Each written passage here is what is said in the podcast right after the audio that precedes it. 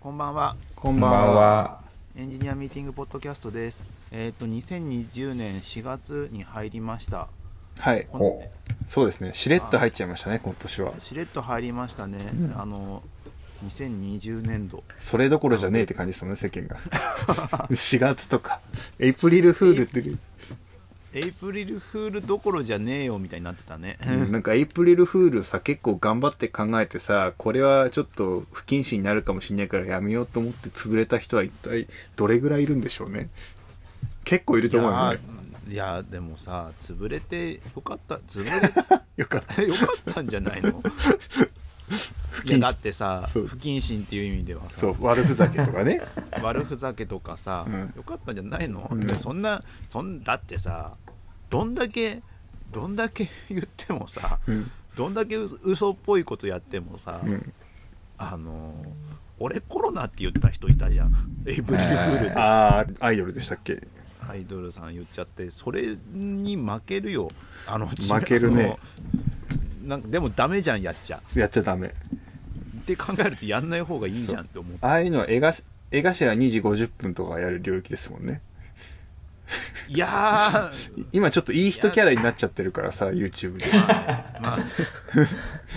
無法者じゃなくなっちゃってる、そうね一番そちなみにエイプリルフールでびっくりしたのが町田のあのすと相模原市の領域が変わるっていうのがそれ前4月1な日んにか発表されたえ本当嘘本当あ本当なんだ、えーなんかそれ毎年のように嘘っぽいやつあるじゃないなんかあの最初にここれこのニュースはエイプリルフールではありませんって書いてあってあのあのねこの神奈川と東京の間に境川ってのがあるんですけどそうですよねそれがこうはそ隔てたやつですよねそそいつがねもともとはなんかぐねぐねしてたんですよ川川が。でそれだとあのーまあ大雨降った時に氾濫するとかうんうん。のがあるから直線にしてるんですよね。ほああ。うなるほどねでその結果じゃあ昔は川を隔てて東京神奈川ってなってたけど直線にした時に今まであのこっちだったのがあっちあっちだったのがこっちってまあ大変じゃんそうね土地土地なんだから、そうね東京とか神奈川県かっていうのってなんか土地のブランディングとしては大事でしょきっ とうん確かにまあ確かにね何とも言えないけど、うん今はひょっとしたら神奈川の方がいいかもしれないよいやいやいやいやあねまあ、このタイミングだけこのタイミングではいそう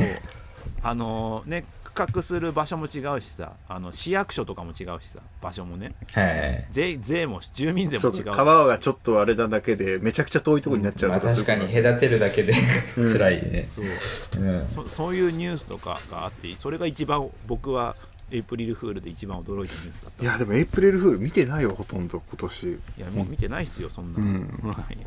まあそんな4月ですが4月らしいこととしてはですねあの毎年4月になったらなんか大体新卒に送る話をしてるんですよねそういえそうですねば。あれ、去年してましたっけ一応してると去年思う、ねしてんるどかっかでしてる気がすどるっかでしてるあの絶対してるもうでも最初はザガンさんですからそう最初はザガンさんあーなんかひど酒かった飲ですねめばいいんだよみたい なひどいひどい話の時ですひどい話の時ですよそっからそっから4年ですよもうすごい、なんそか、うですよねああれですね、あの、4年も前なのになんか、鮮明に覚えてる。そうですねジャックジャック・ダニエルねあのジャック・ダニエルは鮮明に覚えてるなす ごい、すごいなと思って。はい、なのでちょっとあのこのもともとのポッドキャストの趣旨だったあの新卒とか若手に送るいいことをしゃべろうおじさんたちがっていうそうですつねいに、初心に戻る。立ち、うん、4月にちょ4月は毎回ちょっと立ち戻ろうっていう感じでございます、いいんじゃないでしょうかはいはい。と言ってもあれですよねあのーいもうどっかのタイミングからさ今の新卒優秀だからっていうようになっちゃってさそうだねはい。何も言う教えることないわみたいな感じになりつつあるのも確かなわけで、そうですねうですか2015年ぐらいだからポッドキャスト始めてちょっとぐらい、はい、一緒ぐらいかでもあの辺から優秀だったもんな新卒はいえねでも今もなんか研修とかで新卒に教えてたりとかしてるんですよね僕は最近やってないですねもう少し若手の人がやってくれるようになってくれたからお僕はちょうど明日やりますね。ねおー借り出されてる暇そうだった借んり出だされよねて。暇そうだったのかな。なんかそうだとするとちょっと辛いな。暇じゃねえし、と思って。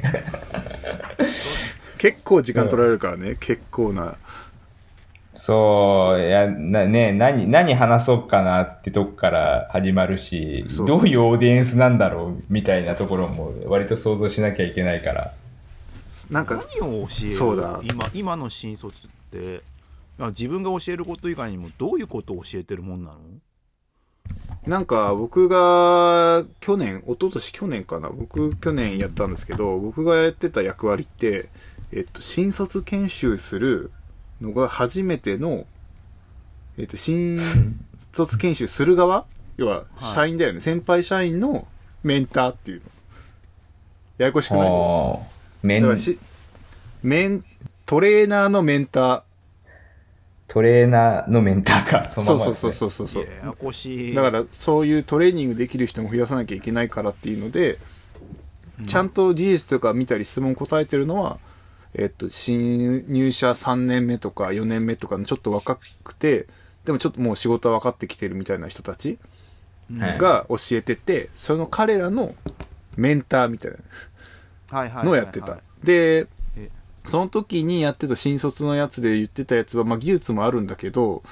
えっ、となんかチーム開発の話とかが多かった気がするうんメンタル面とかなんかコミュニケーション面とかの話でいわゆる優秀なんですよ基本的に技術は。はいで調べりゃできるしめっちゃすごいやつ人もいるんだけど、えっと、チームとして集まった時になんか、うん、コミュニケーションがもう少しとか勤怠がすごい良くないとかうんなんはいかそういうのが出てきてそういうのをうまくどうやっていくかみたいなはいはい前提として技術はもうあるからじゃあその彼らをうまくこういい方向にその技術のベクトルをうまくサポートしていこうって感じかなうー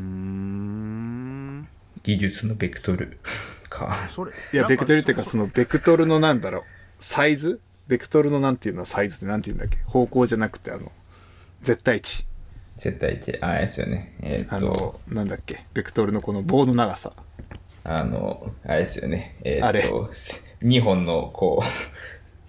ほ線方向性かいとでね囲むやつねそのおお大きさのやつでその大きさはみみんなすごいんだけどそのそれをみんなこう新卒社員っていうとこの原点に合わせると実は結構向きがバラバラだったりするんですよね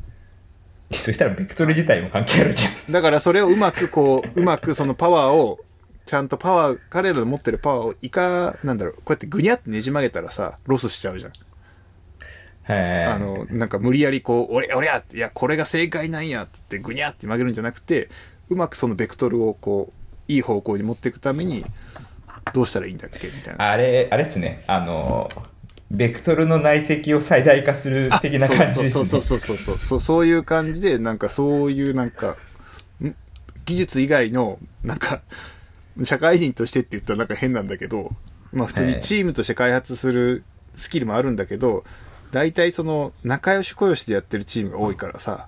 学生の時っはてい、なんかもうあうんの呼吸でできちゃうんだよね。友達だから。でも友達じゃない人と仕事するじゃないっていう。初めて会う人うんで、そういう中でどうやってやっていくんだみたいなところを、なんか、ケアするみたいなのをがやってた気がする。へえなんか、でも、あれとかありますよね。なんか、割と、その、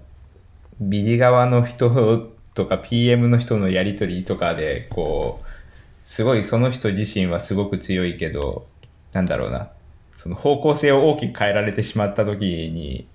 そうね。そうねいうのは変な方向行っちゃったり とか。でもね、今よく考えたら、その新卒、僕ら僕らって技術者の、技術者による技術者のし研修しかしなくて、うん実際現場出たらその職種を超えるじゃない、うん確かにそこの研修をやってねえよなと思って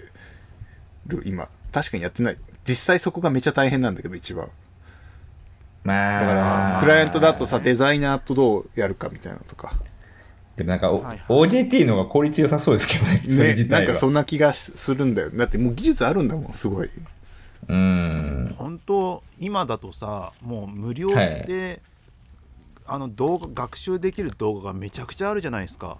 そうねもうリソースがやっぱ膨大にあるしさ本当なんかど動画も含めてさちょうど時期が時期だからさ学生が春休みに入っちゃったじゃん、うんん。それのためにあのーなんか教材を無料で見れるようにしますみたいなのがあっちゃったからさらに余計にそうそうちょっと前まではさ34000円出せばいくらでもあのーなんか教材みたいなの買えたけど3000円どころじゃない無料だよみたいになってるからね、なんかはいなんとなくなんだけど技術者も売れなくなってきてんじゃねえかって思っちゃったりするんだよね売れないズ。ボン売れないあ、本、うん本。なんかもうリッチなコンテンツとして動画もあるし、まあ、GitHub とかあれもいっぱいあるからなんかん本で学ば学んでないんじゃねえかと思う気がするもん最近いやーでもあのーなんかどうどう動画だけだとやっぱなんかほ本で賄える部分が賄えない感じはしますよ。本当ユーデミーとか優秀ようーんあなんか手動かす系とかだったらまあなんかそれそれとセットだから違うかもしれないですけど。だってさ最近はい、うん最近その YouTube でさずっと毎週あまあ一つのコンテンツだけど毎週毎週なのかな定期的にあの積分とか微分とかしてる YouTube のチャンネルがあって定期的に責そんな任の割ちかょっとよくわからないけど何々言ってる要かはなんかこのよくあるあのなんか数学のは大い学受験とかで出てきそうな積分とか微分の例題を出してはい、おそれをすごく丁寧に解説するっていう YouTuber がいてああおー授業授業みたいな感じってそこうとそうですそようね。そう黒板があってよ予備校無料開放みたいな感じですね。みたいな感じだよねだから多分大学院生か大学生だか分かんないけどが好きでやってんだろうなとか思いながらまあ好きでプラス多分ある程度再生数あるからさうーん。へえ確かにでもそれは需要ありそうですね。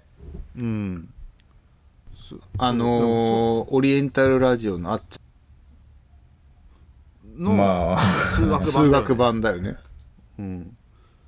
確えかーえに。でもいへーいくらでも今さそういう個人的に持ってる人が YouTube やってるもんね数学もそうだしさそれこそね YouTube そあれのさそそ家庭教師よりあるより YouTuber でそうやってやった方が儲かんのかねひょっとしてある程度までいったらまあいや再生数が、うんよっぽどでもあれですよね。こう、マスに受ける構成にしないといけないから。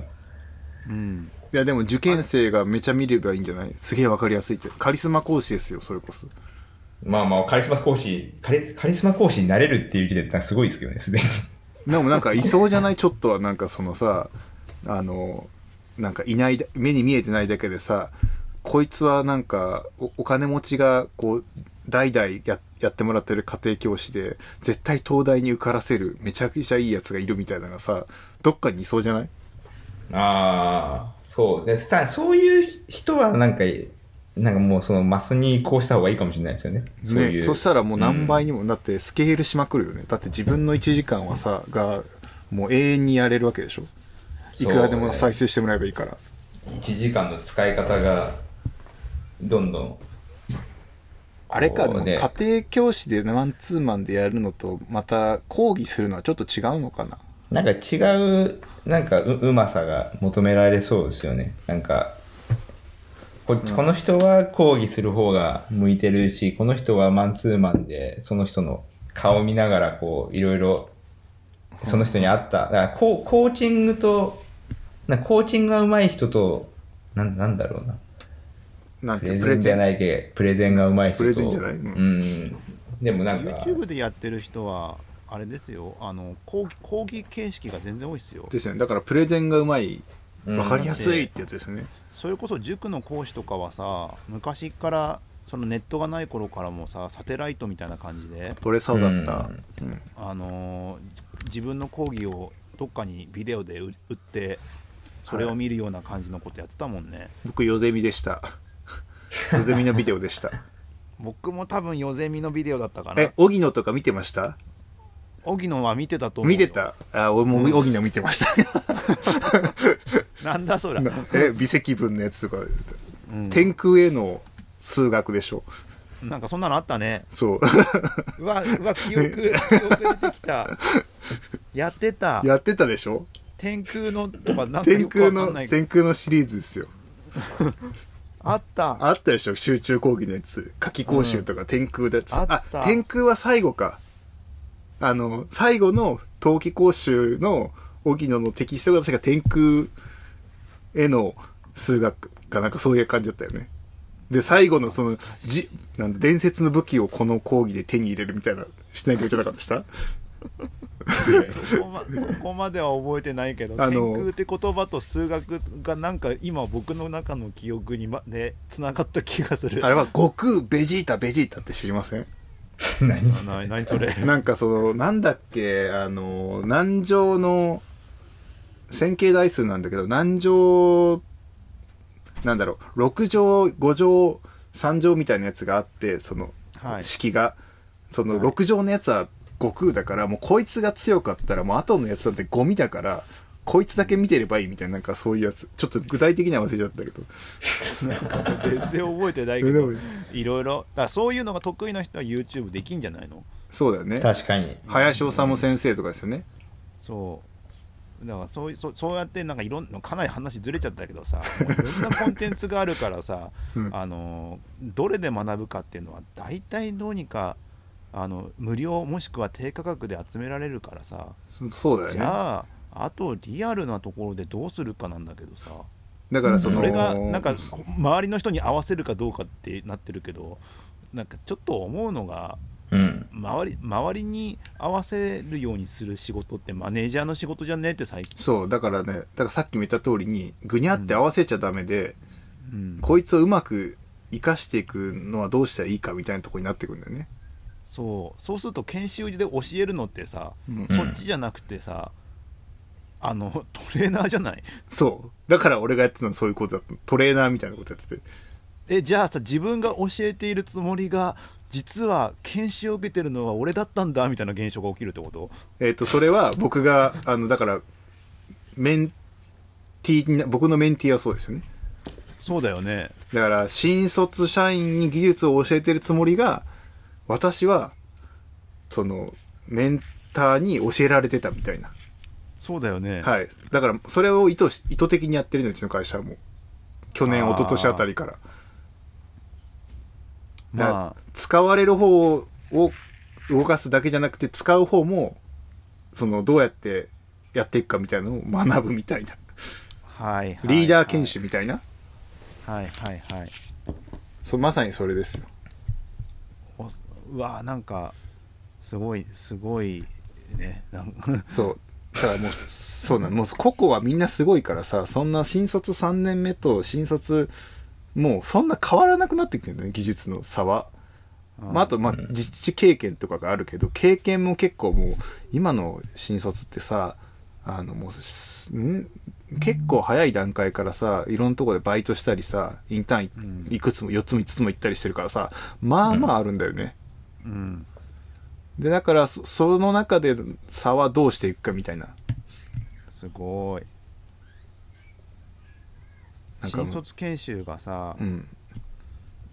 新卒に教えてないってことだよねいや一応教えてるよ。なんかちゃんと、 一応あの、朝起きなきゃダメだよとか。 だからその、それもうすげえ、なんかファンダメンタルというかさ、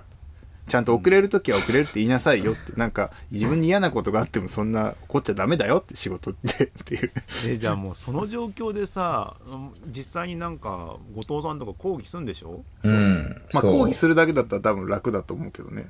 何を何を講義するの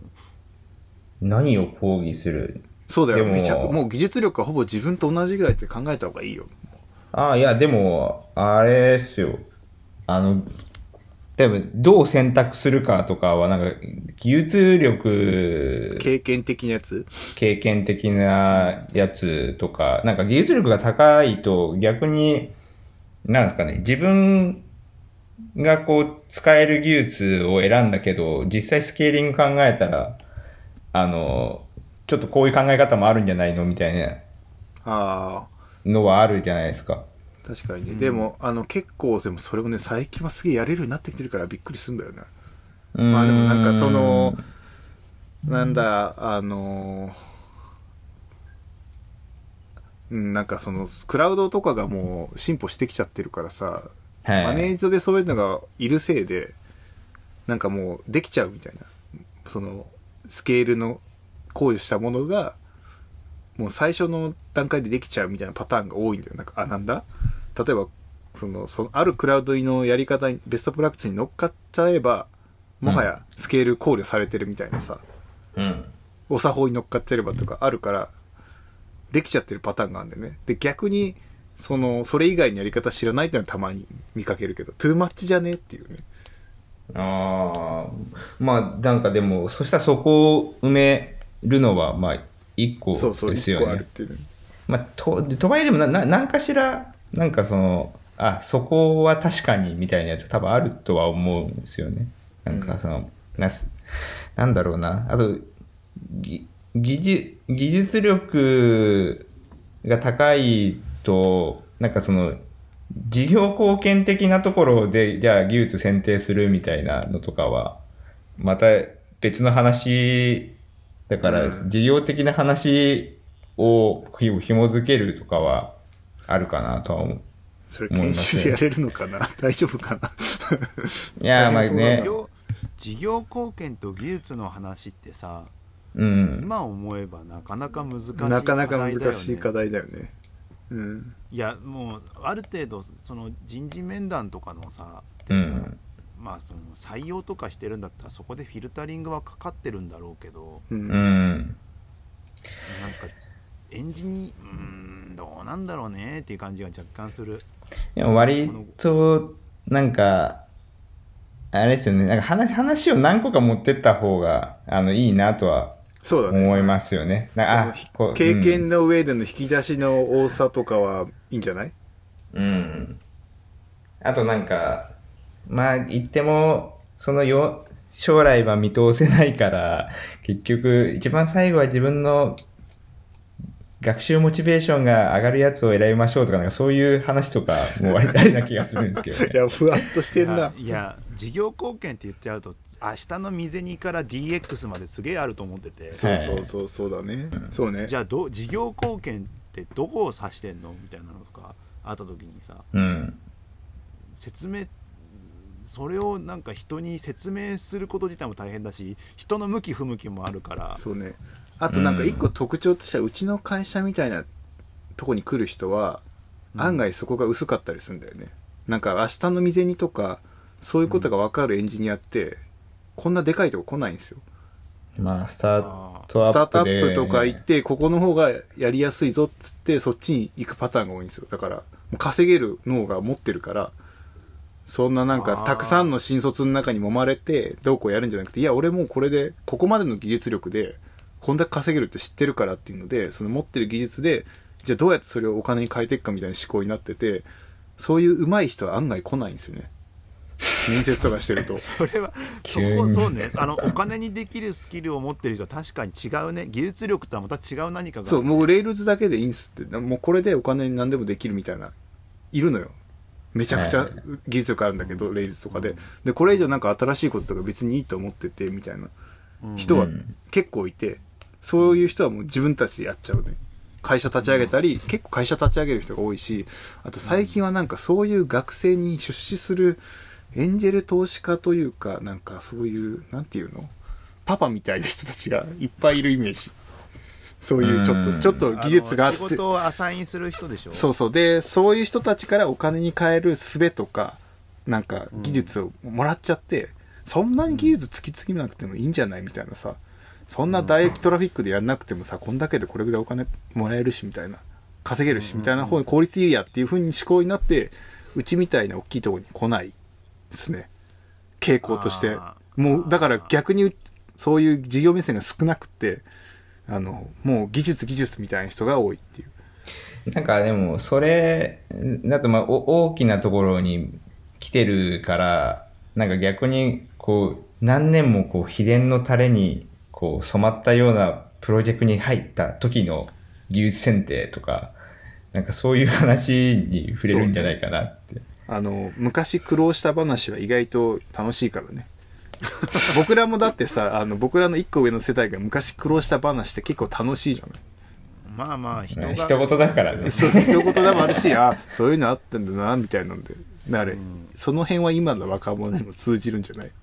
えじゃあ逆に興味があるのはどっちなの DX とかのなんか、まあ、流行り言葉になっちゃうけどもそのなんかプロダいいものを作るってところに向いてる人が来るもん来るの大きなところってそうね、なんかそういう人が多いよね、印象がありますね。なんかでも、あれですよね、確かになんかそっち多いけど、その、うん、あの、幅が広い気がしますよね。その、そっちに興味があるっていうふうに言う人は、なんか、はいはいむしろ、まあそ、そこも興味あるけど、やっぱ技術はいはいはいがねっていうふうに言ってる人の方が、なんかは幅がこう少ない気がするから、はいなんか、うん。なんか、割と、その DX の話すると、その幅、幅に収集がつかなくなる気はしますよね。あー、まあでかいもんね、単純にねうん。そうねえっとエンジニエンジニアの中でもさ今だともうその DX だとか言ってなんかさすごい多岐に当たる中でさ、はあのエンジニア本当にプログラミングを含めたエンジニアっていうところがいい人もいればさ、うんうんそれこそプロジェクトマネージャーみたいなさプロダクトマネージャーか、う。うんん。みたいにさもうちょっとその使用決めとかさう。うんん。そっちの方に興味があるけどもエンジニアのスキルも必要みたいなさ一ポジションだったりするじゃんうん。そこら辺とかってなんかどういうふうに今のその新卒で入エンジニアで入ってきましたっていう人の中では多分玉石混合でいる気がするんだよねうん。いますね。ね。いるんだ。いやいやそんなうん目線のやつ、偉いね。大人だね。なんかすおごい。と そこまで見通し大人て、新卒として一エンジニアで入ってくるって。でもなんかさい最近なんかその、あれですよね。し、視座がなんか、やたら、こう、大人な人も増えてますよね。なんか情報が多分行き行き交ってるせいなのかわかんないですけど。うんうんうんそう情情報はあるんですよ。うん。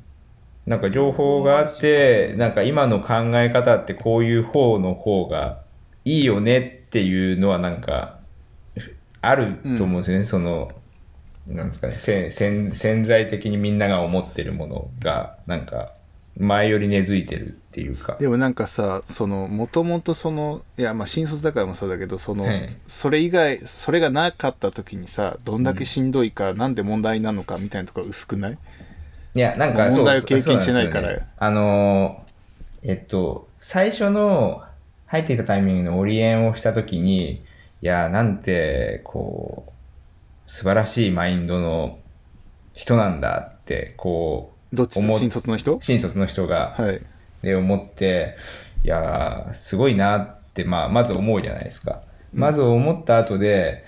まあ、ずっと一緒に仕事をしてると、あれって、ああ、言ってたけど、なんか、ここの行動とかは一体何だろうっていう、なんか、まだこう、安定感のない、その行動との一致みたいなやつがとことこ見られて、そうそうそうそうねそう、なんか、だからなんかその、あ、こういうのがいいよねっていうのはすごく根付いてきてるけど、なんかそれを、なんかその、なんて、体現してるっていうかっていうと、なんかちょっと違うなとは思うから、なんかそこのディフをこう埋めるみたいなのは、割と必要なんだろうなとは思いますね。こう一緒にやりなが。なんからちょちょっと前まではさ現場に入っても揉まれていくことでそれしかそれは学べないみたいな感じがあったけどさ、うん。そろそろ学べんじゃねえかなって入らなくてもってことですか。うんこんだけ形式化されてんだからうん。そうねそうだね僕俺もなんかその教える側というかそのメンター側から見てるとメンター側の引き出しも増えたからなんか確かにそれはなんか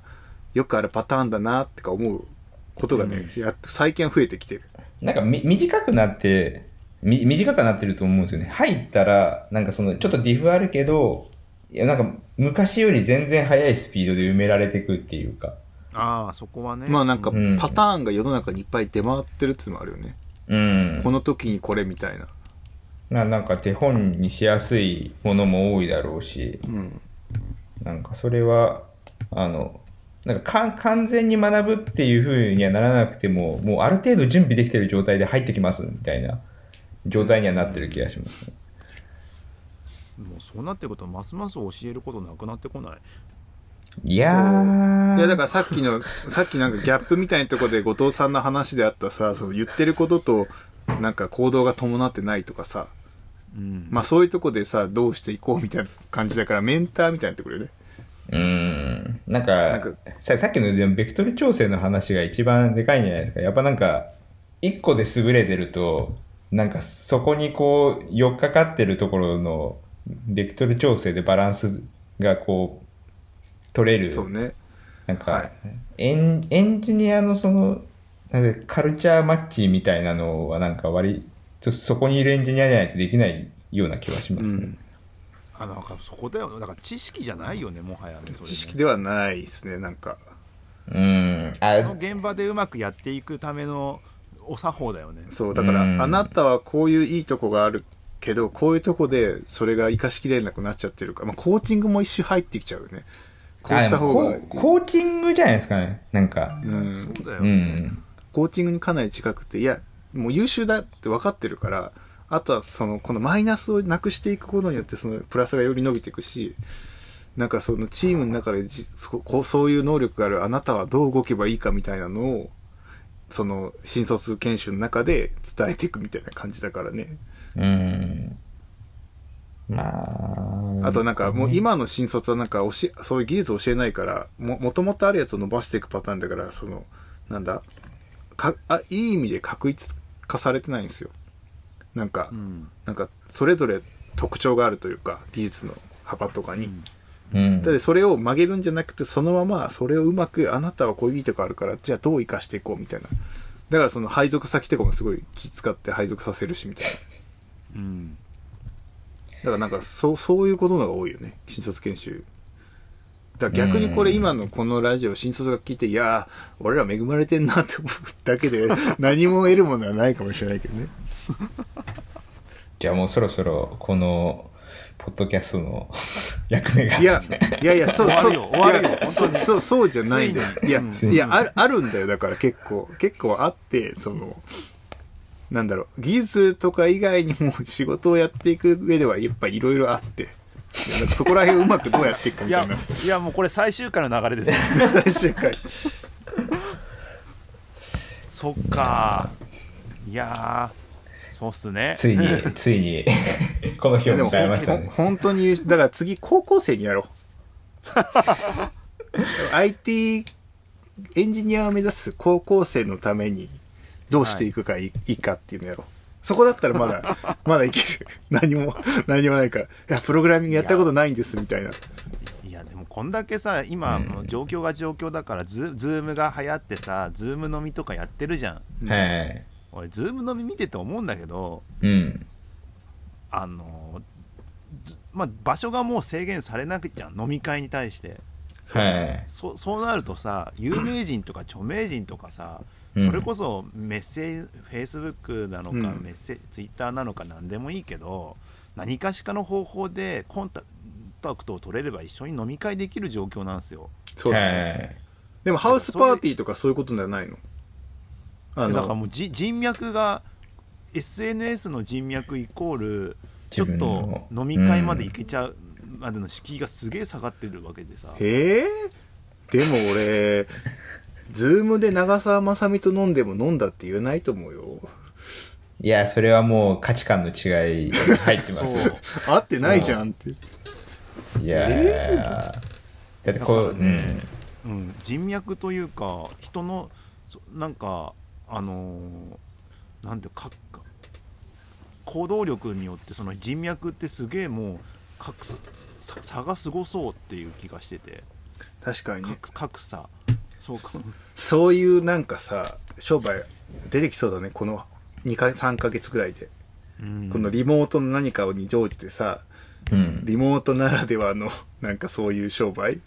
マッチングだ。だってオンラインデートとかあるからね、もう。そうそうえ、オンラインデートは。デートじゃなくねみたいな もん。いやいやもう,、ねもうそういうごそういうことじゃないん時期かだよもしれね。そういうことじゃないんだと思うんだけど。いやでもそう,、ねえそういうのだからあると思うよリモートで収録してるのにそんなこと言うなんて。 いやでもなんかその収録は収録でいいんですよだからそのデートじゃないからいやだからこれで飲み会はちょっとなんか飲み会じゃないなと俺は思うだけでまあまあでもなんか、あれじゃないですか。なんかギ GitHub とかはもう昔から、なんか、飲み会、リモートでやってるじゃない聞でいすてか。るなんかあのアマゾンもなんか拠点ごとにつないでやってるっつってたようん。だからしかも、だって時差も超えてるんですよ。そう時差も超えてやってねなんか、ね人によったら朝起きたら飲み会みたいな。そうでもなんかそうやってなんかアマゾンの人に聞いあえアマゾンかな AWS かなどっちだか忘れたけどアマゾンの人が聞いた話だとそうでもしてやっぱ顔リアル同期的に会うのは超大事っていうのみんな自覚があるんだってうん。だからめんどくせえなとかならずに頑張って会おうみたいにななるらしいよなんか最近ずっと、あの、もうフルリモートじゃないですか。うんなんか、雑談の価値の急激な高まりが、でしょでも俺すごい普段さ僕も普段いるフロアにいる時からさ結構雑談する方だったからさみんなにうるせえなと思われてたんだけどうん。今このリモートになってやっぱみんな雑談したいっすってなってるから、うん俺見たことかって思ってる、なあだから今今はねそうなんだ朝晩とで雑談する時間を作ってるへえそれは今が一周なんかあれですもう決まった時間になん雑雑談するっていうのを1日目なんかなんだろうなこうどあんまりなんかそれそれが大切かどうかわかんないけどとりあえずちょっとあの雑談する時間作った方がいいよねみたいな感じで始まって日に日にその雑談のなんか大切さをこう噛みしめるみたいなでしょ朝これはもう始まる時のだから最初から俺はやってるんですよ雑談ね雑談みんなみんな言うよねうんいやだからそまあの、ねボイスチャットは優秀っすよね雑談しながらできるからやっぱさスラックだとさうんコード書けなくなっちゃうじゃない、スラック書いてっからうんうんはいボイスチャットだとさ、喋りながらコード一応書けるじゃない遅いけど。考えたりしてる。ながらだけど。でもまあまあできるし。はいいやー、まあ、人人によ るな。コード書いてる時は嫌だって人もいるから、そう、俺1時間ぐらい朝コード書きながらみんな雑談してるよ。あああそうなんだでもなんかコードなかなかの、できないなコードのなんかその速度が落ちてもいいのよ、そのタイミングは。それよりも雑談することが大事だ から。中断してもいいし、そんな、それでなんか数行しか書けなくてもまあいいのよ。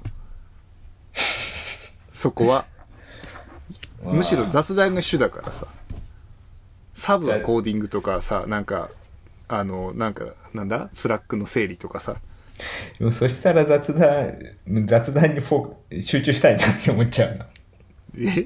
集中したらもうミーティングになっちゃうじゃない重くなっちゃうからさいやいやいや、雑談だから、それでも。雑談興味なくなったよなんなんか僕僕そんなになんかこんなどうでどうでもいい雑談のポッドキャストに流してるのもなんですけ どあのあれだもんねあの仕事とかリモートとかに関しては僕雑談は基本しないからねああうやった方がいいんじゃないですうかんなんいやか、別に困んないしなんか戦略的雑談ですよ、戦略的。そうだからチームのみんながやりたいって言うんだもん寂しいからあまあしゃわかる仲良くなるためにって話でしょいやいやいやいそのあいやいや。やな仲良くなるというかね、なんか心理的安全性の面もあるしなんかそのなんて言えばなんかなんて言えばいいんだセラピー的な意味もあるんですよメンタルメンタルメンタルなんかセラピーっぽいねやっぱセラピーが一番近いのかもみんななんかちょっといや今日誰も喋ってないなとかなるじゃないはいなんか、あのー、えっと、あれ、ワンオンワンじゃないけど、なんか、その、チチームのワンオンワン的な、いあれがありありますね。その、なんだろうな。うんなちょっと、つな、つな、つながり的な感じじゃないですけど、話しやすさとか。そうだかはらいそれ心理的安全性みたいな感じの心話で理しょ的安全性なんだけどなんかそのあ喋っても大丈夫なんだっていうよりかはなんかあこの人と離れてないみたいな感じの方が、ねあセラピーっぽいじゃんそしてえーまあセまあ、セラピーですかね、まあ、なんかそのきょ距離距離感って存在するなって思って、はいなんかはい物理的に近くにいれば喋ってなくてもなんかあの埋まってる距離が多分リモートで全然こう物理的にいない状態でなんかあの話したことがある感覚今日話したかなとかなんかうんはいっ、ていうはかいその感覚とか頻度とか自体がなんかその距離をあの如実に表してるそれ気がしてそれを思っちゃった時点でもうよ悪くなってるってことだもんねえってことだからしあ今日喋ってないだけど普段さ生活してる時にさ、しゃあ喋ってないかもって思わないじゃん会社行ってる時って、うんうんそうそうそうそうだからまあ喋ってなくてもねそう、うんそれは別にそれで心の状態が大丈夫だからでしょでも今心の状態が不安が勝ってるからさあれなんか半日誰とも喋ってないっていうだけでこう不安になるっていうまあ、ことじゃな誰い誰ともっていうパターンもあるけどこの人とっていうなんかあれ喋ったことのあるしなんかか食感感覚みたいななんかそういうのの方が近い気がするなんかななんですかねその雑談してる時に大人数で喋るじゃないですか複数人、なんかそれもなんかだし一人の人とずっと話しててもなんか多分違うような気がするんですよねライトな会話をなんか複数人でしてるみたいな感覚も割と重要だと思うんですよね。だから、とうん、そうだねだから僕朝それなんだけど、まあ朝を一人でこうそのボイスチャットのルームにいるん朝最近早いから8時台にいるのようん、でみんな10時出社だからうん、でも9時前から入ってくる人もいるしってさなんかそうのだんだん最初はワンオンワンみたいな状態から始まって人数増えて雑談になって最後その最後まで俺一応いるんだけど、うんだんだん抜けていってじゃあ集中しますってで最後またワンオンワンになって終わるみたいなのを朝晩繰り返してるイメージ あーいやー距距離離感感そううん、距離感とかね確かにあのこの人と喋ってないなとかあったりするけどねうん、そうねなんかむそうね若かったらそういうとこ気にしたなって思った もういっか仕事進みゃいっかみたいになっちゃってるそう要は踏み込むか踏み込まないかだと思思っちゃってるね今僕ああ踏み込まなくてもいいのかみたいな必要なら踏み込むし必要なければ踏み込まないしっていうその感覚はすごいわななんかい今のさっきの話とかもなんかそその感覚があるのとなんかその同様になんかどっちかっていうと他の人がその感覚に陥ってないかなっていう心配の方が強い気がしますねああなるほどだからその自分は大丈夫だけど他の人も大丈夫とは限らないっていううんあはいはいことがなんか結構あなんかヒヒアリン毎朝ヒアリングしてるんですその朝会して、はいでなんか困ったことないっていうところからと、でなんか意外と今のタイミングだと困ったことも確かにこうあるんですけどなんかうん良かったことの方が多く出てるんですよね。なるほど、は良かったこと聞くね、うん、なるほどそれはいいかもしんないなんか2倍結局なんか2倍ぐらい良かったことの方がこう多くて今のところは。へーはいはいはいはいなるほどねただなんかさっきのその距離感みたいなやつってなんか徐々に広がっていく感じのやつだなって思うからはいそうよねそうだねんなんか出てこなかったりとか人に、ね、そもそも距離感があったら人に言いづらいかもしれないとかって思うとその踏み込むか踏み込まないかのタイミングを知るのも知れるか知れないかもなんか距離感な気がするんですよ。気づいたら手遅れみたいなパターンねうん物理的に近くにいたら分かったかもしれないけどうんうんうんうんまあ、わかんないしね、なんか、アラートを上げるのはなんかさ申し訳ない感じがするしねアラートそれ上げたくないもんね普通の人はね、迷惑かけるかもしれないし、みたいなそうそうそうそうそうそうしかもね、最近顔色がね、わからないパターンがあるんですよね。この、顔が、あの、絵文字になってたりする子とかい るから。あーそうねだってあの実際に会うと分かりやすいくらい人って顔色変わるじゃんそうねうん。はい本当にこの人今参ってんなとか分かるもんねそうねそうねそういう意味ではねやっぱ、うん、面と向かってっていうのは確かにね、うんまあ、ビデオチャットにすればだいぶ分かるのかもしれなそいうけど、ねいやね、でもなんか、ほら、最近顔色も綺麗にしちゃうやつとかあるかそうら。ねはいはそういそうそうそうそう。なんそれか、もすごいよね、本当は顔色悪くて危険な状況なのに さ、エフェクトで超綺麗っていうさ、うなんかちょっとしたショートショートになりそうな感じだよね、 いやいやー怖い怖い、ね怖いね。ディストア、ピアものの SF みたいな感じだよねそうね、いや、そういう風に向かっていくと思うんだよね、やっぱね。だからといってね、まあ、自分を上手に表現するというか、距離感をっていうのは、多分必要でしょうな。だから今年の新卒研修はその辺もやるんじゃないですかなんかリモートで行けるところでリモートでどうやって振る舞えばいいかとかやるんじゃないのっていうかもうすでに、あれじゃないですか。絶対なんかその、研新修卒だ自けじゃない体よねがそうなってるんじゃないですか。その、うんああ、もう、そうね新卒で。でも、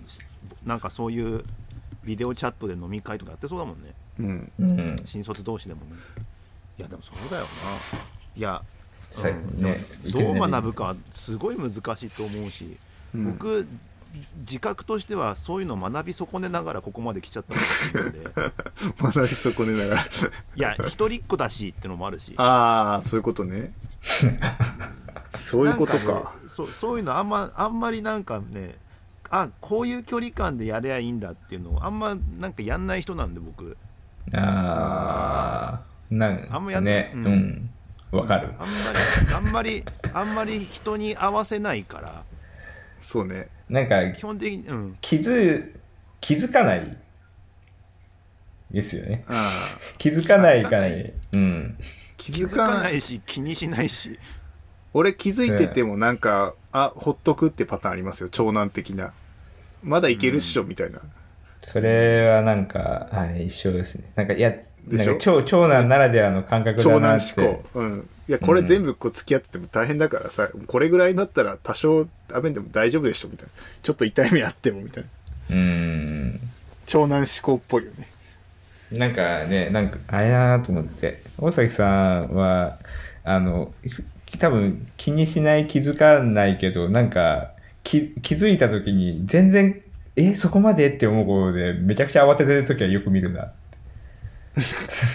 そんなことあったっけいや、なんか、あそこそんな慌てるんだ、みたいに 思うな、なんか、ありますよね。そうそう。そうだって気にしないし気づかないしそんないきなり言われてもさって感じになるんだよそういや、あんなに、あんなに平気そうにしてたのに、いきなり、みたい体調もあるしね、な。ああ、うんまあ、おさかさん、常に体調悪いですね。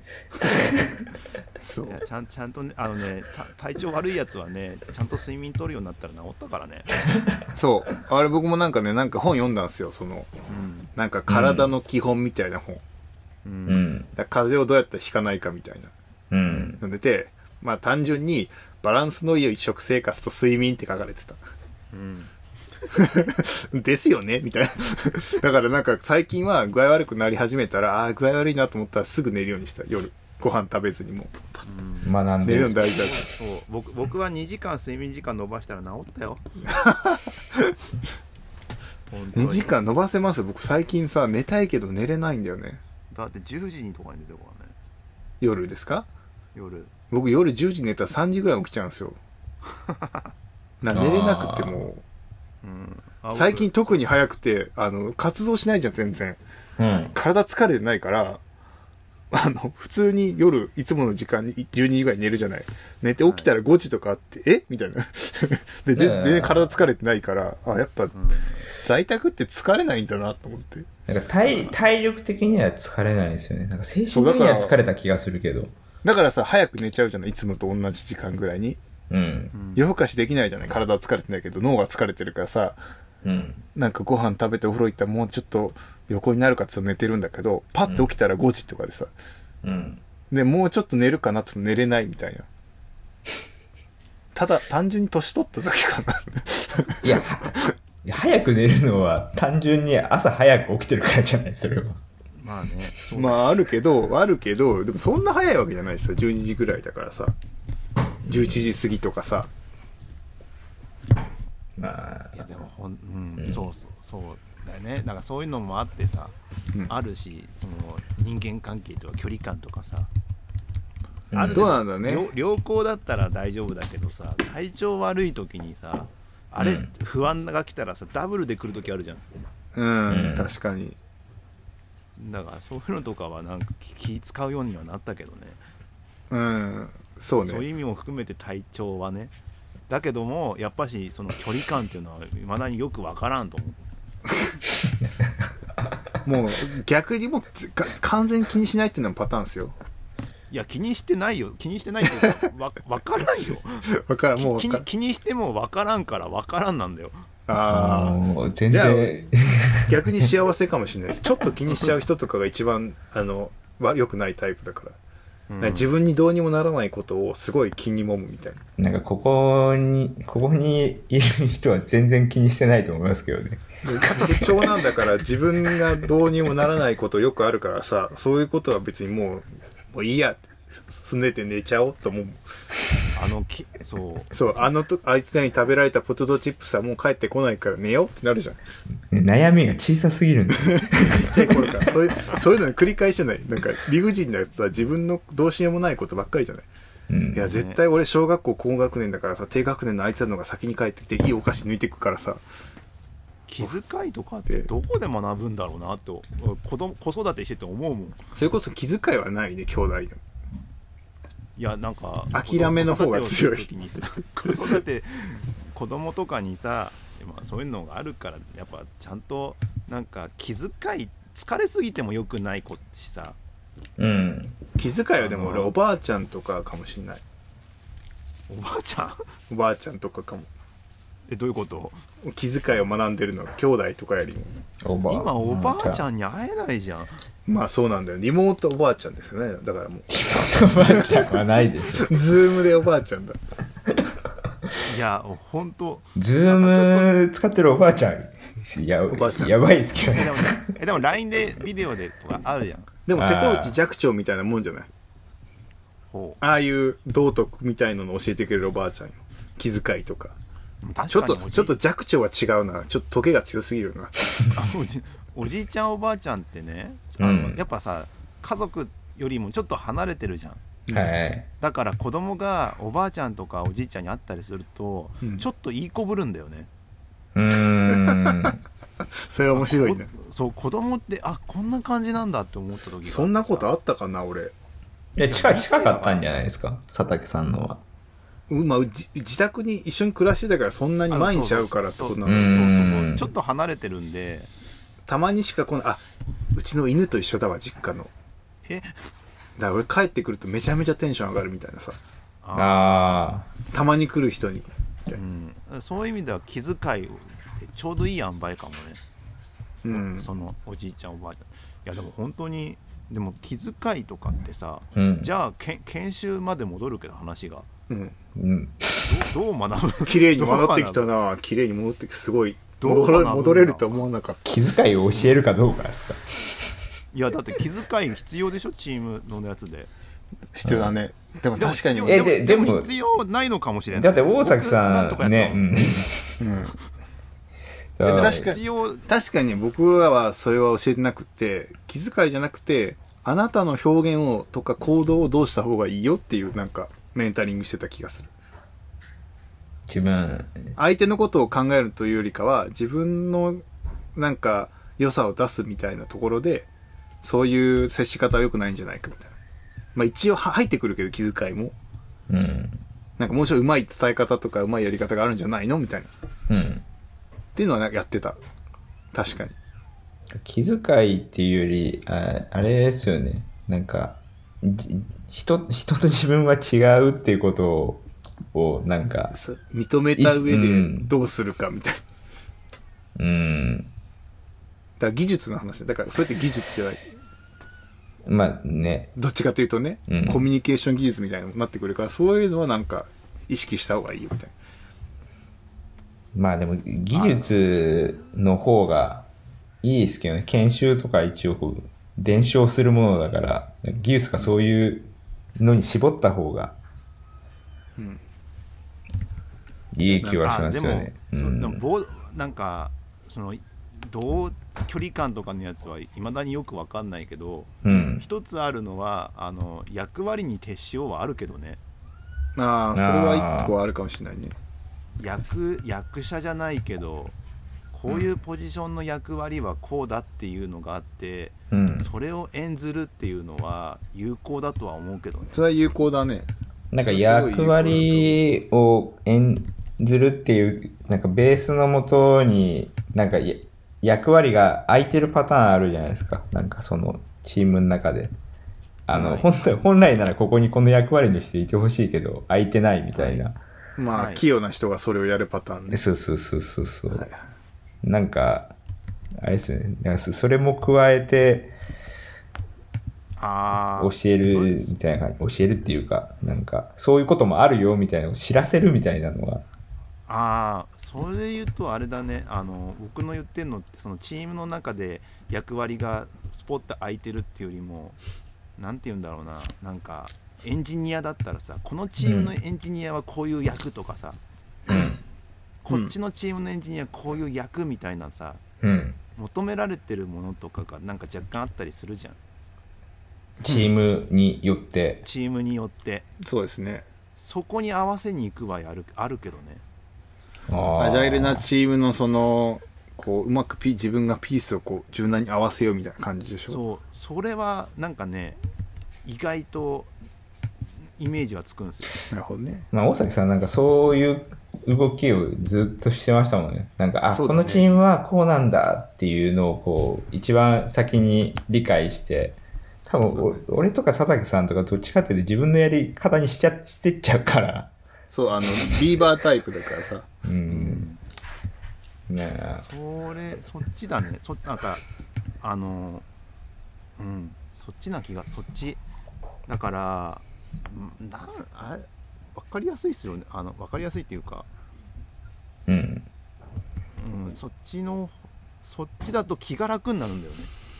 得意なんじゃないですか、その、それ合大ってる崎じゃさんなが。うん。うん、あの自分のやり方がある程度分かってるんだろうけどさうん。あのー役に徹するからある程度自分のやりたくないことは役だからやるしさはいはい。いはうい。ん。分かりやすいよね、そこはね、うん。わかる。うそれん。そまあ、それは人によってやり方は違うんだろうけどそうはね。なんか役そにう徹さでもいねう。結構それ以外にもさ単純に役に徹するとさあの自分を客観視できるじゃないなんか引いてみるからさ役をうん。ああまあまあそれそれも結構なんかいいよねなんか冷静になれるよねあなそうでもねこれの欠外から点見はてねる監督いないときついんですよほう。監督要は監督だったり要はなんか舞台とかさ映画とかで言うさうん。ああああ、演全じて体るから。をやってる人かそうそういう人がいてまあそういう人がなんかアクションをするわけだから、うんなんかどその人がなんかこういう役が欲しいってことで多分意思がないとうん。うんその役が良かったか悪かったのフィードバックがないんですようん、んなるほどそこそこはね欠点だとは思うからなんかね、ひ人がなんて言うんだろうなそういう関係がうまく作れないと結構破綻する話気はするけどねうんあー役役割ドリブンの感じでやるところのはなるほどね割と環境を選ぶんですね。選ぶと思ううん。それだったら自分のやりたいことやるだったらもう自分起点じゃんうう。んんそうだだから他の外部の環境にはあんま依存しないというか依存する、するでしょ。 いやまあそうだけどじ自分のポリシーはうん。依存しないじゃんそれが合うか合わないかは別問題だけどそうですね。そうそうだねパフォーマンスは依存し依存しそうですけどね。まあ、パフォーマンスはねでもそれそれでもあれだよあのーメンタル崩れる方は多分役の方だと思うからねああ、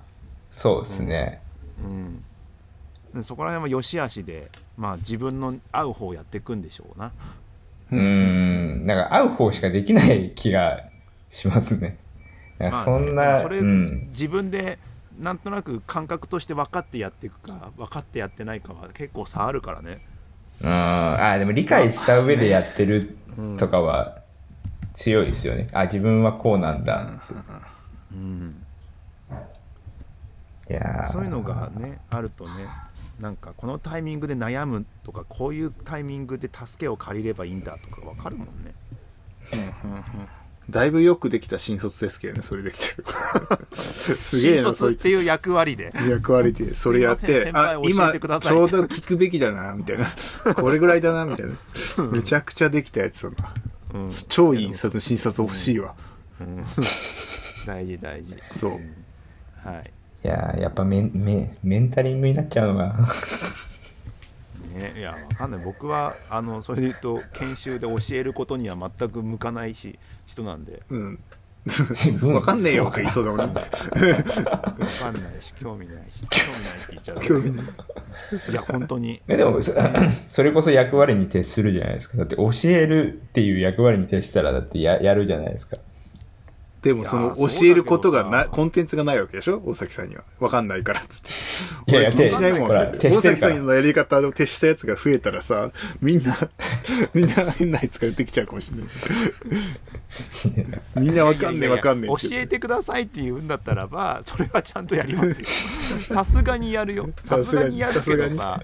さすがにやるけどさっていうでもなんかわかんないわ今の新卒に教えることは基本ないですよ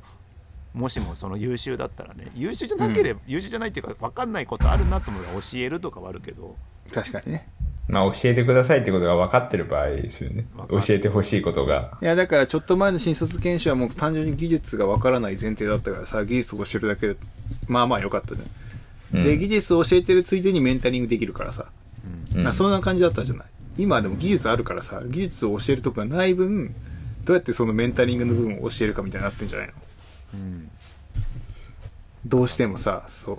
メンタリングねいやまあまああのこ個別だったらさこの人はここら辺教えたらパフォーマンス上がるんだろうなってわかんじゃんうんう。んコーチングだよやっぱ集そ